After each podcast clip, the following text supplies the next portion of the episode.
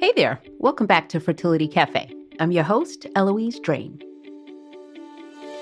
Welcome to episode 68 of Fertility Cafe. In this episode, we'll be getting to the real, sometimes ugly side of the fertility industry. While these things are never comfortable or easy to talk about, I believe it's important for intended parents, donors, and surrogates to know all of the risks and possibilities before consenting to participate in third party reproduction. Egg donation began in the early 1980s. The first successful in vitro fertilization procedure took place in 1978 in the United Kingdom, and the first pregnancy using donated eggs was reported in Australia in 1983. As of today, we don't know just how many women have been egg donors and just how many babies have been born from donor eggs. On top of that, we're still trying to understand the long term effects of egg donation. According to a study published in the Journal of the American Medical Association, egg donation nearly doubled from 2000 to 2010, where there were more than 18,000 donor cycles in the US alone. In 2014, the CDC reported that the number of donor cycles was 20,481 for that year alone.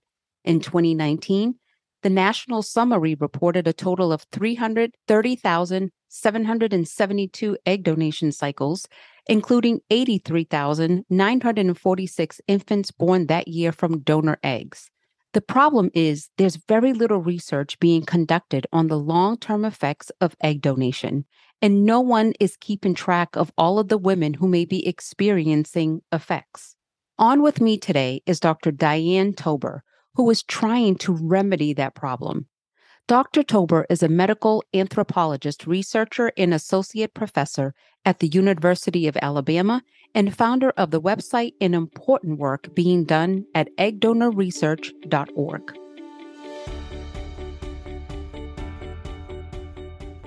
Diane, welcome and thank you so much for being here. Well, thank you for having me. I'm happy to be here. Well, good. Well, I know before we started the podcast, I I was telling you I've I've been all day researching you and finding so much fascinating information. So I'm excited for us to get into to detail because there's so much to talk about.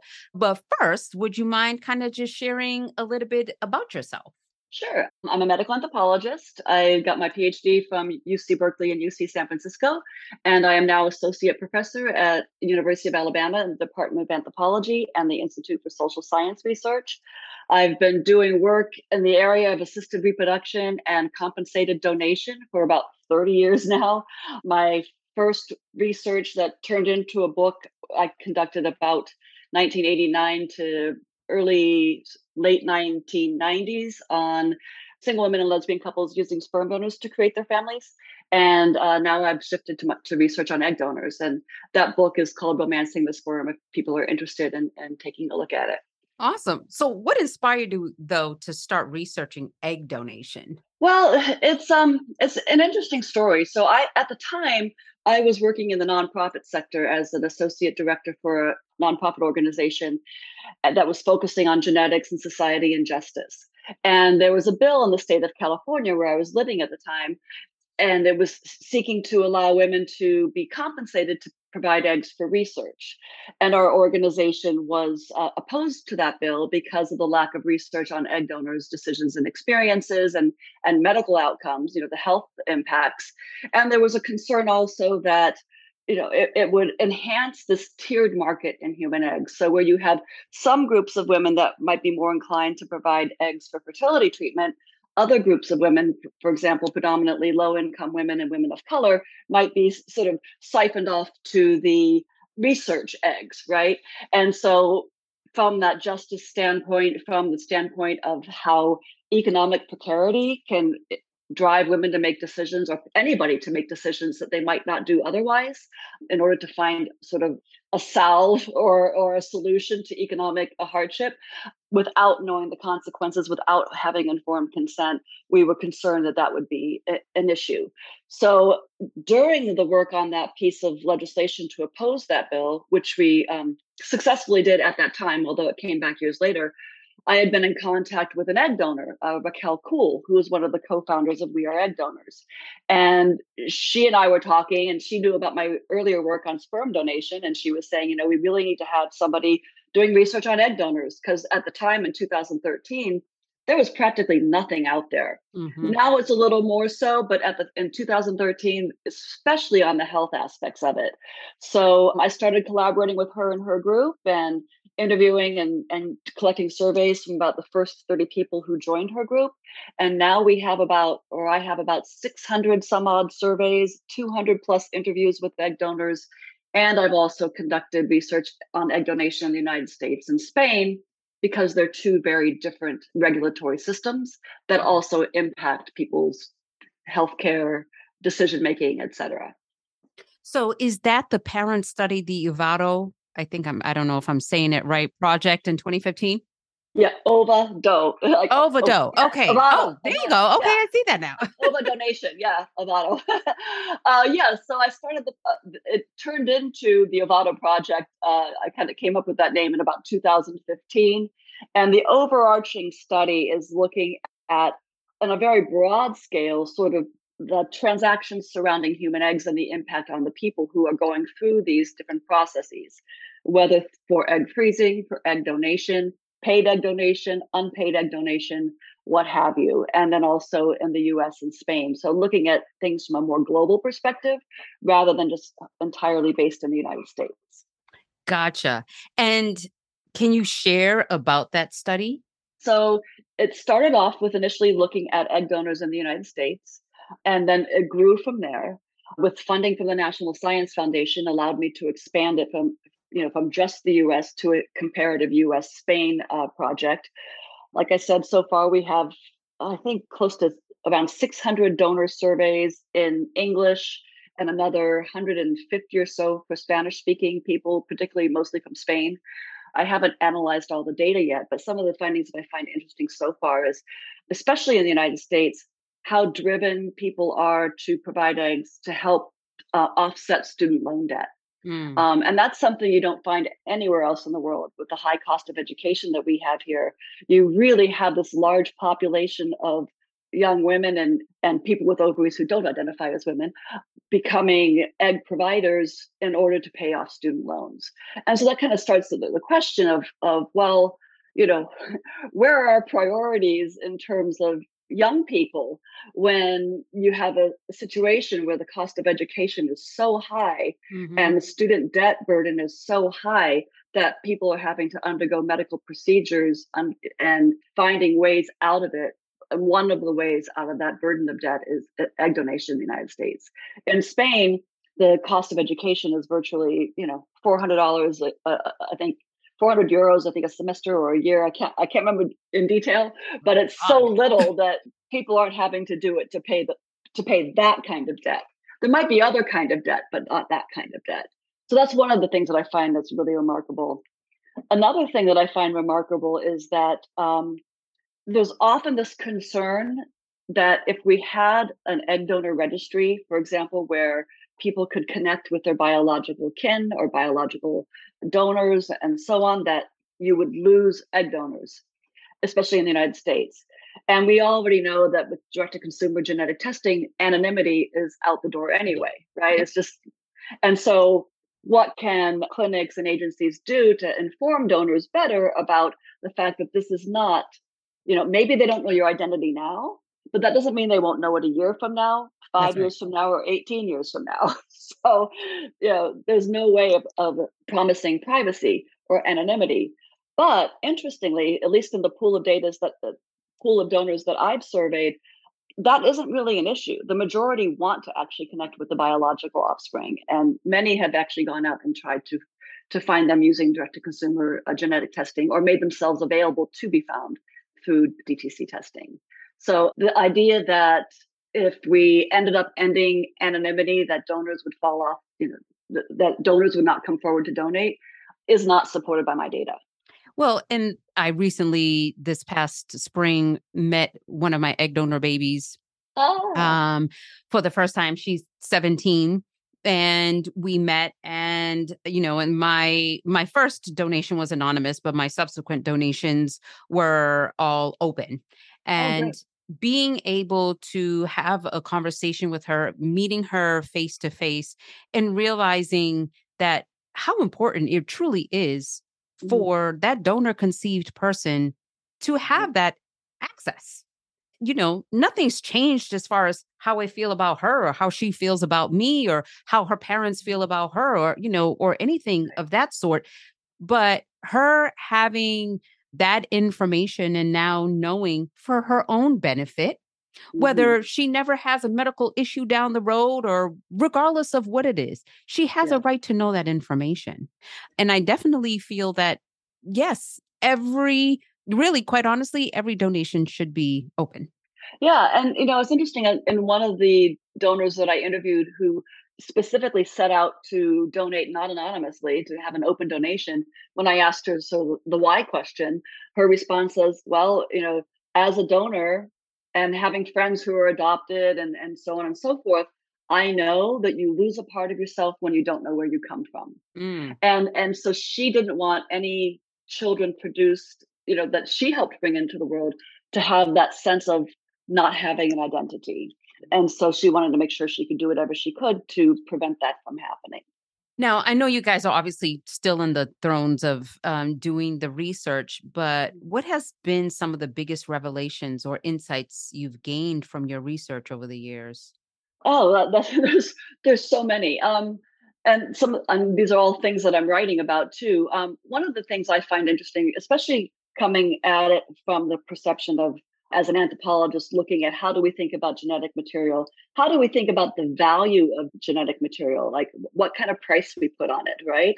And one of the things that i find astounding in, uh, in a range of ways is just how much compensation varies in the united states mm. based on a donor's traits. Mm-hmm. and that is something you don't see again anywhere else in the world the US is sort of a uniquely commercial market. And because intended parents do the selection, it's sort of like, you know, consumer demand, right? So agencies and and sometimes clinics, but usually agencies are going to sort of try to recruit donors that they know are going to be popular, that they know are going to sort of go fast, you know, that are going to be uh, in demand. And because that's sort of the bottom financial line right? They have to it's a business and they need to keep the business moving and and and profitable. Whereas in for example spain you don't get any of that. All donors are paid a flat rate of 1100 euros and in spain the physician selects the donor to match with the intended parent and the intended parent doesn't get any information about them at all. Now there's good things and bad things about both models but the effect of the Spanish model, where it's where the donors are selected purely on their phenotypic similarity to the recipient, so that they look to look alike, that does away with this sort of tiered market that we have in the United States. So I would say that in the United States we have, like I said, this tiered market based on on traits, and in, in Spain it's all sort of egalitarian market. Now, on the other hand, the other side of that is that a donor can't say, well, it's not worth it to me to do this for $2,000, but it would be worth it to me to do it for $25,000 or what have you. So here I think donors have more negotiating power if they're so inclined to do that. Whereas at the same time, there's all these ethical ramifications of what does that mean, you know, mm. in terms of how we think about money and, and genetic material and the children that are produced from that, mm. you know, mm. feeling like they're transactions. Mm-hmm. So well, here too, and the donors, I mean, until when I can't remember when this happened, where there was a donor that took, I believe it was, it, she took ASRM to court or something, or there was a lawsuit about how, you know, agencies or whomever cannot dictate to a donor how much she can receive as compensation. I mean, you can set tiers, but you can still get a donor in coming into the door and saying, no, that's not what I want. I want this. Right. Yeah, and so and that was an interesting case because ASRM had set the guideline. It wasn't ever a, a cap. It wasn't Correct. always a guideline, but but they had set that guideline in order to try to offset the possibility that people would come forward to donate out of you know sort of financial coercion you know to try to reduce that incentive the financial incentive and the kamakahi case basically lifted the guideline, which was never a cap. It kind of was misconstrued in the case from what I read but it's still you know it, it, actually and actually in my data in my quantitative data that i'm that i'm working on right now in terms of analyzing it i can see in the donors in my study the the sort of the high compensation up until 2014 and versus the high compensation after 2014 after that case was settled and after that case was settled the high compensation you know the range was what the range is you get some that are paid 2000 some that are paid 50,000 and there's the whole range in between, usually around seven to $10,000. But the high point in my data jumped from about 30,000 to about 60,000. So that was really interesting to see how the how both the high compensation as well as sort of the middle range compensation increased after Kamakahi was decided. But it's interesting, you know, on the one hand, who's to say that a donor shouldn't dictate what she feels like she wants to earn to do that? But on the other hand, when you have that kind of a system set up, it sets up these other kinds of challenging questions about, you know, why would this donor be worth more than that donor, you know, in terms of ancestry, in terms of eye color, in terms of all these things, mm-hmm. um, versus in Spain, where, like I said, is more egalitarian and more medic, more medically based rather than social criteria. Mm-hmm. Like, so for example, here, if somebody has a PhD or a master's or whatever from M- MIT, they're going to get a lot more money than somebody from, with a master's with a who's just gone to community college, for right. example. Whereas in Spain, education doesn't matter in terms of how much you're going to get compensated. So um, that's interesting to me as well. But, yeah. So are there more donors in Spain than there is in the U.S. or vice versa? I think both places are equally popular as far as destinations and locations for egg donation especially given Spain is the primary destination for egg donation throughout Europe, because mm-hmm. you have a mm-hmm. number of European countries like Germany and so on where it's illegal, or France with or, and Italy where there's very few donors. So people go to Spain. Plus, Spain is relatively low cost, especially compared to the United States.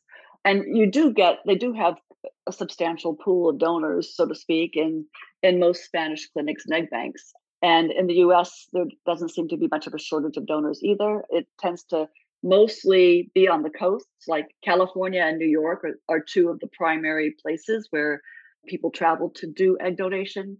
But it's, you know, obviously, as you know, throughout the United States as well. So now I'd like to talk about the dark side of the mm-hmm. fertility industry and what you alluded to. We would like to think of the fertility as all happiness, love, and bringing beautiful new life into this world, which it is. Yeah. But the fact is that there's also a dark side of legal issues, persistent medical effects, and emotional distress that many donors and surrogates don't know about before agreeing to donate or carry for intended parents. What has been your experience with the dark side of the fertility industry? And like you said, I want to emphasize that it's not all the dark side. That uh, you know, I'm not anti-egg donation. I am pro-informed consent. And so, one of the things I see happening with informed consent is that, for example, if a donor is reading a, an informed consent form and they ask the donor recruiter, Oh, what is this OHSS stuff it's mentioning, ovarian hyperstimulation syndrome?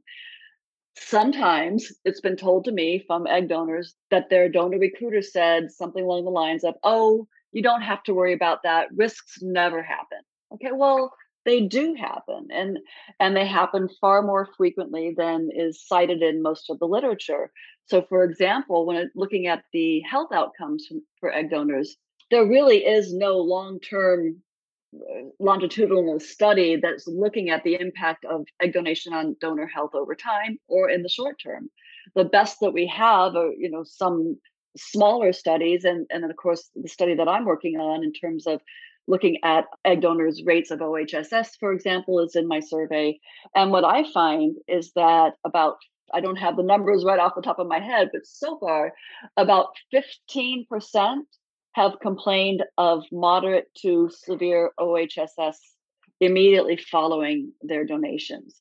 And that that's a me. lot different than mm-hmm. the 1%. And so so that was you too, mm-hmm. right? And what they're not told is that that there are different protocols that can be used that will minimize or not completely eliminate, but minimize that risk, like a Lupron agonist trigger. And back when you were donating, they were using mostly HCG or combined triggers. So yep. that's probably yep. why. And another dark side that I see is that, especially with the increase in the ability to freeze eggs or the rise in the ability to freeze eggs with vitrification is that in some some donors and, in some clinics um, have reported to me obviously extremely high egg counts per cycle. 50 60 78 i think i have one that reported 83 Jesus. and even with a lupron trigger in those high producing donors once you get to be above 30 or 40 eggs you're still at risk of ohss even with a lupron trigger at least that's what i've seen in my data so the lupron trigger may reduce the risk but it doesn't completely eliminate it yeah. plus another of the one of the challenges i see is that because in the united states or potentially because in the united states there's there's such a more of a consumerist business kind of model in, in our culture there tends to be i think in some practices this this, this drive to get as many as eggs get as many eggs from that donor per cycle as you can mm-hmm. right mm-hmm. and that ends up in you know when you have donors producing numbers in the 40s 50s 60s 70s to me that there's a question as to whether that is conservative medical practice right mm-hmm. because with most of the medication protocols if you see that you have a donor with a high resting antral follicle count rate if you see that she's producing a lot of follicles during the, the beginning parts of the stimulation and you're doing that that vaginal ultrasound and you can see how many are developing as a physician you can choose to bring that number down by reducing the mm-hmm. dosages yep. right? And some doctors do that and some doctors don't. And so for example when i was in spain i had the opportunity to observe quite a number of egg retrievals and so on. I saw one retrieval where the donor had about 48 eggs which was high but uh, all the other ones that I saw, I think I, I witnessed about 10. They were all between 12 and 20. So not excessively high numbers. And the donors in my study, the ones who knew how many eggs they produced, were not reporting excessively high numbers. But here in the United States, the average number of eggs that I'm seeing in the donors in my survey are about 25 per cycle.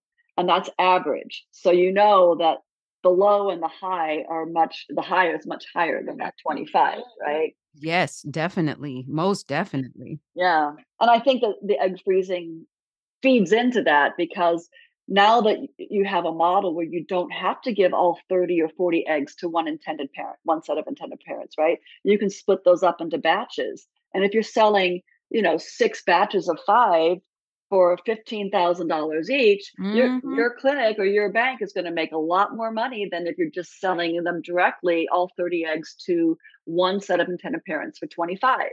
So, so that business model keeps entering into medical care. And I think it's particularly gotten worse with the influx of venture capitalism and private oh, equity oh. into the donor space. I, that one I have to agree with 100%. So, yeah. is there a cap and so you know the us they say don't egg donors shouldn't donate any more than six times in a lifetime. Is there mm. a similar cap in spain? Yeah and it's interesting again in the united states again that's a guideline. It's not a, it's not a, a hard right. well everything in the united states is a guideline because there is no sure. oversight in this industry. There's no laws there's no regulations there's nothing. So yes Absolutely everything right. we talk about is a guideline. Exactly yeah yeah. Um, but uh, um in spain the cap is six offspring or six donations per donor, whichever comes first. So they so track it. They have a registry and they track it. And this registry has been in development for like the past five or six years. And so I've watched it over the past several years as it's grown and, and become uh, more widely utilized by the clinics. And now it's finally fully operational with about 90% of the clinics participating.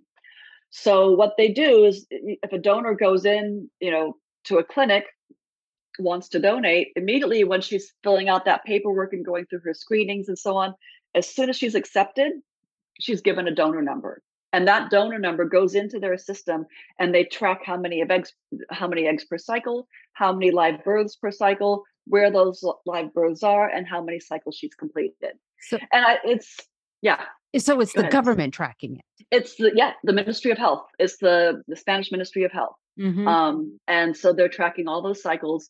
Now, a donor can, if she reaches six offspring in Spain, she can still have six offspring in in France and Italy and every all these other different countries, but she can't go beyond six cycles. So even if she could, her eggs can still be used in these other countries, she still can't go beyond the six cycles, and they'll cut her off once they do. And if a clinic has a donor, so if a donor goes to one clinic and tries to shop around and go to several clinics, if she goes from clinic A and maxes out there and then goes to clinic B, clinic B will like type her number or her name into the system, find out that she's maxed out, and say, "Sorry, you can't donate anymore."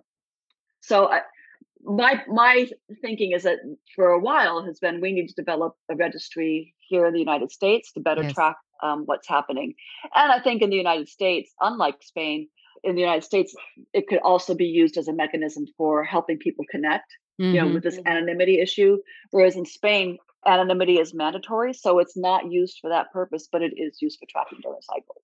So, I mean, I know that one of the obviously the biggest problems that we're having right now is especially for donor conceived people and this whole anonymity and not being having access to you know the other side of you if you will right so how do they handle that in spain and i know this is not a focus about just spain but obviously given that you have such insight in there and comparing the different countries and how drastically things are i'm curious what how they perceive donor conceived people and the rights of donor conceived people?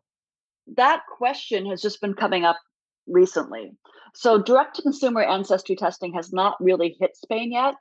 There's reason to think that it might, but Spain has a different history than the United States, right? So, the United States has a long, long history of, of being a country of both voluntary and forced immigration, right? Whereas in Spain, you haven't you don't have that long history of people coming from other countries and and settling there the general population pretty much has this this sense of identity as we're we're spanish. Yes there are immigrants from south america mexico et cetera et cetera but for the the majority of the population there's a very strong spanish identity. And people's people's names are are connected to the villages that their ancestors came from you know? So if you know somebody's last name is de Garayo or whatever he's from Garayo, you know? Right. So the spanish identity is instilled in the name so there's not as much of a sense of not knowing where you come from among spaniards and so there's a sense that among the people in the fertility industry that I've spoken to in Spain, there's a sense that, oh, that's not going to happen here because Spanish people you know, Spanish culture is different than American culture, which is a, a strong possibility.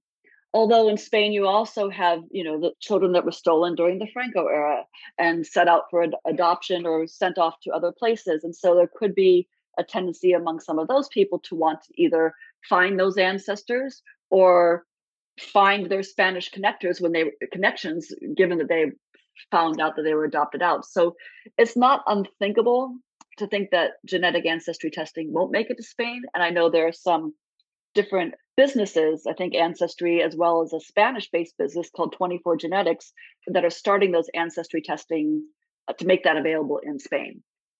So, on the one hand, you don't get the same kind of people going out and finding that the donor conceived, people going out and finding that they're the person they thought was their biological father isn't that kind of thing there's much more um, secrecy or privacy there in that regard and spain requires donor anonymity and it requires intended parent anonymity and it requires that that information never be shared outside you know in terms of being able to find each other and so on donors and, and intended parents are not able to connect at all they're not able to sh- have any kind of information shared basically at all so there's some very strong guardrails on mm-hmm. maintaining anonymity. And so I don't think that it, that's going to change anytime soon. But there are a lot of discussions that are coming out, especially with pressure from the EU, because the EU standpoint is basically that people have a right to know, right? So you have sort of Spanish culture pushing back against the broader European culture and some of this tension surrounding anonymity and might and might donor conceived people. Well, that's definitely fascinating information for sure. So I'm curious, what have you uncovered in your research that nobody seems to be talking about, but probably should? Um, interesting question. What have I uncovered that people aren't talking about but should? Well, I mean, I think people are concerned about potential health risks to donors but they're talking about it, but not doing anything, anything about it. There are some pieces of legislation I know that are starting to go forward on the rights of donor conceived people and, and donors to have access to information. And also, there are some legislative bills in different states that are, have been going forward regarding the rights of donors to have act, to have information about their rights and responsibilities. But the fact that they do have rights, right? I think that's really important. I think a lot of times in this whole system that we have, egg donors in particular are often viewed as a means to an end mm. and not as whole people that mm. are affected by this as well. And I think there needs to be a lot more attention to the impact on egg donors as human beings, yep. not just as a means to help somebody else get pregnant. And there are a lot, you know, as you know, as a donor yourself, your perceptions change over time. Yes. You know, when you're 20 and you need that money to help you get buy books or or whatever, you go on vacation if that's what you want to do with it. You have a very different perspective than when you're 40, 50, have your own kids, don't have your own kids. Maybe you have infertility later and there's other families raising your biological children and you can never have any of your own. I mean, there's so many issues that come into that person's experience and how again how it changes over time and that aren't really i think talked about. Yes egg donors get a, a counseling session at the beginning when they decide to go through it. Sometimes it's a five minute counseling session and it's just a, a, green light to okay you're good to go. Other times it's more thoughtful and, and longer like maybe an hour um, where they really ask the donor some questions to help invoke introspection but those can vary. There's no standard. There's no standard of informed consent. There's no standard of the psychological process before becoming a donor and there's no standard for addressing sort of some of the things you might need to think about down the road. And prepare yourself for one day if you if you want to meet your kid the your biological kids or you don't want to meet your biological kids and you are forced to or something or you're mm-hmm. forced to connect so there's a whole range of things i think especially from the donor's experience that aren't discussed uh, at this point because again there's this notion that um, that the real focus is getting that patient pregnant right, right. it's not, and everything else is sort of peripheral to that mm-hmm. yes i agree and i i mean i definitely understand the importance of getting a full picture. And I think as a fertility industry, we are not doing enough mm-hmm. to protect all sides, right. including the donor conceived children that are born. And I feel like it is our responsibility mm-hmm. to do that you know and i feel that if you get into this industry and you're raising your hand and saying i want to be, get into this industry and work in this industry and serve people in this industry then you need to be looking at the entire picture and not just the here and now and making the bottom line revenue for now that in right. five years from now you're not even going to have right exactly you know yeah so yeah. now of course it's not all doom and gloom in the fertility industry, no. right? You know, the point of drawing attention to these stories is to effect positive change and to ensure everyone who enters this world is well informed, as you stated. Uh, what do you believe needs to change within the fertility industry to get it to the point where we have fewer of these issues occurring? I think, especially with, especially in the world of egg donation, but you know, you can branch it out larger. Definitely, the there needs to be a better more intensive standardized informed consent process. Um, and I think there should be a something that's standard that is set by the ASRM and, and, and advisors to the ASRM that are not in the fertility space, you know, people like researchers like me, et cetera, to help come up with, okay, what would good informed consent look like and how can we have that instituted across all practices, you know, in order to allow this to go forward in a, in a, in a better way. I think also that we need to have a registry. The fact that it's so interesting that in Spain, it was the medical professionals that drove the decision to, to, establish a registry. You know, they were on board with it from the get go.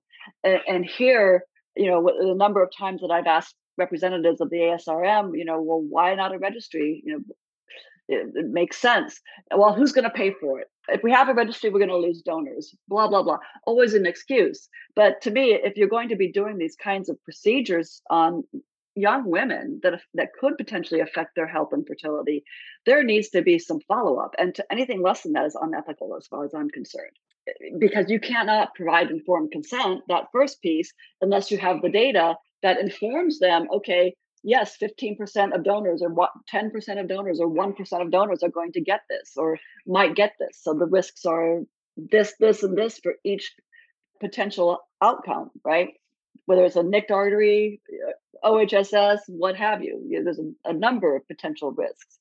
Okay, so informed consent, registry, and I think that the anonymity thing, there needs to be a policy more towards open identity, non anonymity, because anonymity is not happening anyway. So you might as well set up a system so that people can not suffer you know so that so that donor conceived people can find that p- missing piece of themselves you know when they become adults or whenever they're ready so ending anonymity registry follow tracking health over time and i think also rather than than guidelines really institute caps mm-hmm. you know mm-hmm. when i hear a donor tell me oh well i did six cycles but then they called me back for a seventh to do a sibling cycle, and then another sibling cycle, and another sibling cycle. Now she's up at nine. You know, I mean, yeah, and there lies the problem. Yeah, yeah, yeah, exactly. And I think the commercial thing aspect of it is is problematic. I'm not sure how to solve it, but I think it's problematic. Yeah, I mean, obviously, I'm an agency owner. I work with mm-hmm. surrogates. I work with egg donors, but and even given my own personal experience you know when donors come in we're interviewing them and asking them are you really sure have you right. thought about the long term you know. 15 years from now giving them mm-hmm. the situation of my case where you know i've met my egg donor babies my children have met them my my oh, mother oh, nice. has met them my husband has met them you know this is not and it's not something that i ever hid it was never something that i felt that i needed to hide Right. Um, right. And so I have a very different perspective than probably a lot of other people. How do egg donors need to be better informed, prepared, or treated within the industry? A lot of egg donors have said to me things like, I want to feel like I'm the equal patient. I don't want to feel like I'm just a cash cow to them. And you know, and answering a donor's questions when she, when she's going through the process, treating her like a patient, treating her with respect, considering her schedule, you know, just treating her like she deserves to be treated in this process of helping somebody else, right? I think would go a really long way. I, I've had a lot of donors complain to me about the care they've received, about not being, you know, having the informed consent sort of disregarded, you know, in terms when they ask questions about uh, health risks and so on, feeling like they're just, you know, not treated as as real patients not having access to their own medical records. Mm. So many donors have told me that they were told that they can't have access to their own medical records under HIPAA. They don't fall under the so uh, anything involving their body they have a right to know about, right? Mm-hmm. So mm-hmm. they should have access to the medical records. They should not have to have to pay $25 to get a copy of their medical records or what have you. They need to be treated as equal patients. They need to have their questions answered and um, they need to be treated with respect and not overstimulated just to get more eggs because that's more profitable. I think just basic good health care would go a long way. Yes. And basic yeah, and basic informed consent throughout the process. Yeah, yeah, no, I agree. I know we keep talking about donors, but how about surrogates? Like, do surrogates need to be better informed, prepared, or treated within the industry as well? Well, yeah, I actually have interviewed a, a, handful of surrogates. I haven't interviewed as many surrogates as I have egg donors, but and you get the same thing with surrogacy. I think is that, um, especially with surrogacy, and especially now in, a, in you know that Roe v. Wade is no longer held up by the this Supreme this court. um, mm. yeah, especially given those parameters. I mean, when you're going through the process of surrogacy, your body is not your body right? right.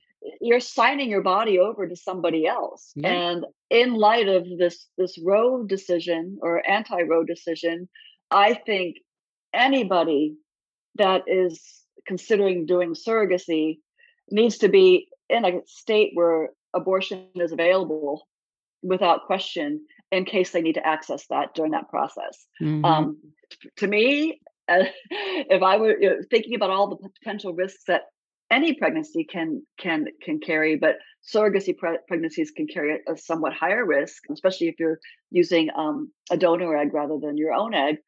Then I would not personally be a surrogate in a state where I could not get an abortion if my medical if my health was was at risk. Mm-hmm. So I think that's something that's really important for the surrogacy ind- industry to consider about how do we navigate this process in a post Roe world where you might have a surrogate that lives in Alabama or that lives in Georgia or Florida or wherever have you, Ohio for crying out loud.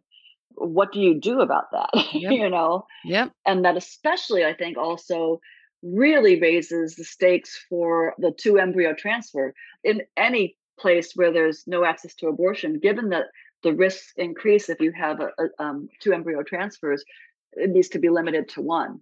Yes, so, right. Um, yeah, absolutely. So, yeah. A lot of these changes need to come from the professionals in this industry, I feel anyway. Yeah. But what yeah. can intended parents do to ensure everyone who's helping their family become whole has a good experience? Yeah, and I, I think the intended I think the intended parents can be eh, very strong advocates for their donor, for their surrogate, or what have you. And I think that requires education sometimes on the intended parents' part. And I know because for a very long time, I was my earlier research was with people you know trying to conceive and and uh, unsuccessfully and going through infertility. And so I know both sides of it, and I know the trauma that people go through when they've been trying to conceive unsuccessfully on their own for one, two, three, five, ten plus years, right? And the trauma of finally coming to terms, you know, for heterosexual uh, individuals or couples, finally coming to terms with the idea that they're not going to be able to use their own egg mm-hmm. and to use an egg donor. That's a huge step. For same-sex couples, uh, male couples, it's always going to be the case that you're going to use an egg donor or surrogate or adopt. You know, but mm-hmm. um, but for a, a woman who has to use an egg donor, that's a big step to make.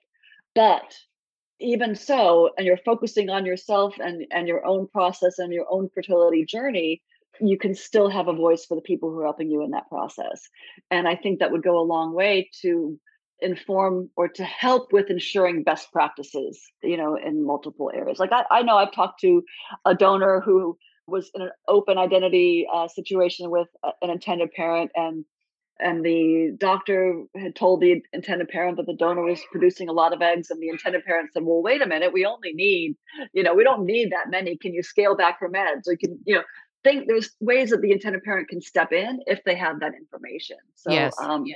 yeah. What can we look forward to within your research? Are you publishing anything soon I hope so. Yeah, there's a, a, article I'm trying to get out um, in to one publication today. Um, I will be working on a book, but that's going to be a, a bit down the road. I've been, in conversation with some some presses. I do have some publications on informed consent and some presentations that I've given at the ASRM on my eggdonorresearch.org website. So if people go to eggdonorresearch.org and click on the R Research tab, any publications that I can make publicly available, I, I will put them there. I also have on my dianetober.com website articles that for more uh, like lay press, like you know articles that I've put either been interviewed in for Wired or or articles that I've published in like Los Angeles Review of Books or whatever. So articles that I've written for online and print um, presses are, are, are there. And yeah, and I've got a book in the works, and I've got um, a number of other articles that I'm trying to get out as soon as possible. But I have so much data. it's like I have to sit yeah, down and yeah. analyze it first. Lastly, how do you hope your research affects the industry? Some of my critiques can be, I think, in some cases, some people might feel, oh wow, she's critique, you know, like the hackles go up kind of thing, you know, the guard goes up. But where I'm coming from is you know, I anything that is a critique is also comes along with how do we make this better, right? And that's always my focus of I'm not trying to say, oh, nobody should donate eggs.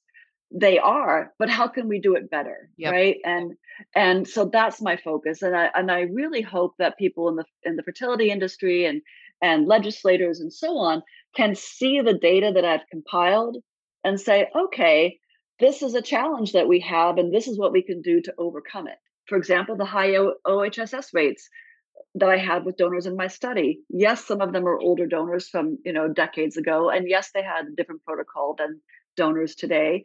But there's there are still things that people can do to improve informed consent, to improve donor care, to make records available, and so on.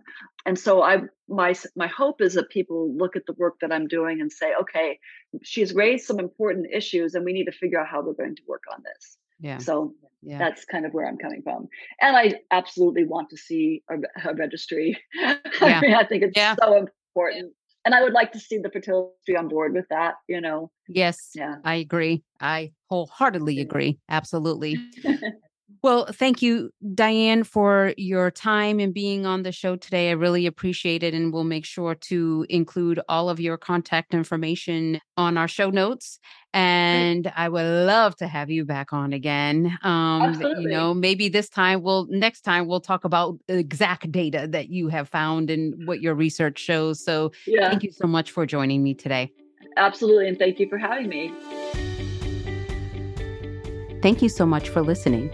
If you found this episode helpful, please rate Fertility Cafe on your favorite listening platform and share this episode with anyone you think could benefit from hearing it. Thank you so much for joining me today. Until next time, remember love has no limits, neither should parenthood.